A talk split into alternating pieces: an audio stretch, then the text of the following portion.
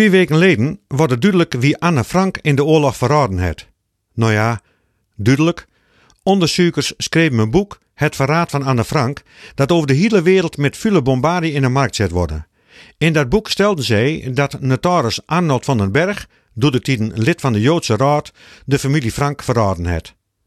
En om voor te wezen dat ze onderuit gaan zullen met hun beschuldigings, wordt er nogal even bij vermeld dat het niet voor 100% klip en klaar duidelijk was, maar al voor 85% dat Van den Berg de schuldige was. Door die 85% hulden ze dan even mee al op voorhand rekenen met dat er wel kritiek komen zal en dan zullen ze zeggen kunnen dat ze het ook niet voor 100% wissegiet beweerd hadden. Om hun stelling van het verraad te onderstrepen en daar een boek over uitgeven te kunnen, hebben ze alderhande deskundigen genoemd in de subsidieaanvragen voor het uitgeven van het boek. En ook in het dankwoord worden veel mensen genoemd om reden ze belangrijk west werden voor de onderzoekers.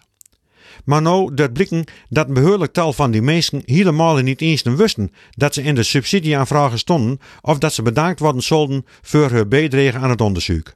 Sterker nog, de binnen bij die haar metwerking aan het boek weigert hem en toch noemd worden om reden ze belangrijk west wezen zouden voor het schrijven van het boek.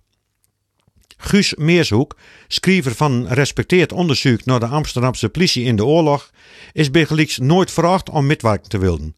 Hij stelt zelfs dat bij het onderzoek geen ene betrokken west het met een bewezen deskundigheid aangaande de tijd van de bezetting.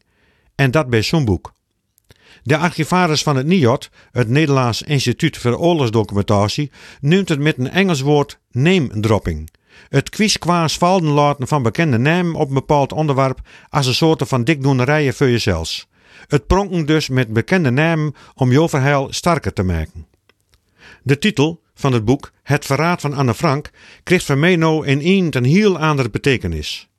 Ook mijn eerste duiding van de titel was al niet wat de schrijvers met het boek voor Nu ik de titel Het Verraad van Anne Frank lezen hadden, nu dacht ik eerstens dat ze erachter komen weer dat Anne Frank zelfs mensen verraden hadden. Ommers, het verraad van Anne Frank.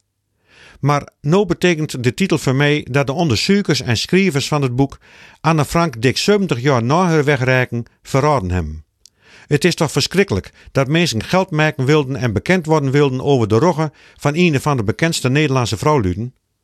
Het dagboek van Anne Frank dat ze zelfs later omgedeupte in Het Achterhuis, is in 1947 verschenen in een oplage van 3000 exemplaren. Maar ondertussen is het in meer dan 70 talen uitkomen en hebben meer dan 30 miljoen mensen het boek lezen. Blijkbaar binnen dan lui die dat maar moeilijk zetten kunnen en die zo'n bekend boek aangriepen om zelfs bekend te worden en vloggen wat geld binnen te klauwen. Dat noem ik dus verraad aan Anne Frank. In Nederland hebben de uitgeverijen besloten voorlopig geen nieuwe drukkenmerken te laten. Maar in Amerika, het laat door de mensen heel toek binnen op dit soort van sappige verhalen en complotten denken, daar vliegen de boeken als warme broodjes de winkels uit. Bij de gemeente Amsterdam vreugden de initiatiefnemers een ton subsidie. Maar duidelijk met het oplepelen van namen van bekende mensen die nooit metwaard hebben of raar binnen. Als de fraude pleegd is, zo zeggen ze bij de gemeente, dan vragen wij die subsidie waarom. Maar de mensen die, zonder het zelfs te weten, nu binnen in de subsidie aanvragen of in het boek, als ik heur was, dan zal ik geld zien wilden, om reden hun goede namen zomaar te grabbel gooid worden om de schrijvers daar riek van worden te laten. Ik ben niet zo van de claims, maar als anderen geld aan mij verdienen wilden, dan al graag in goed overleg en met een goede verdeling van de opbrengst. Het boek Het Verraad van Anne Frank zal ik trouwens nooit kopen.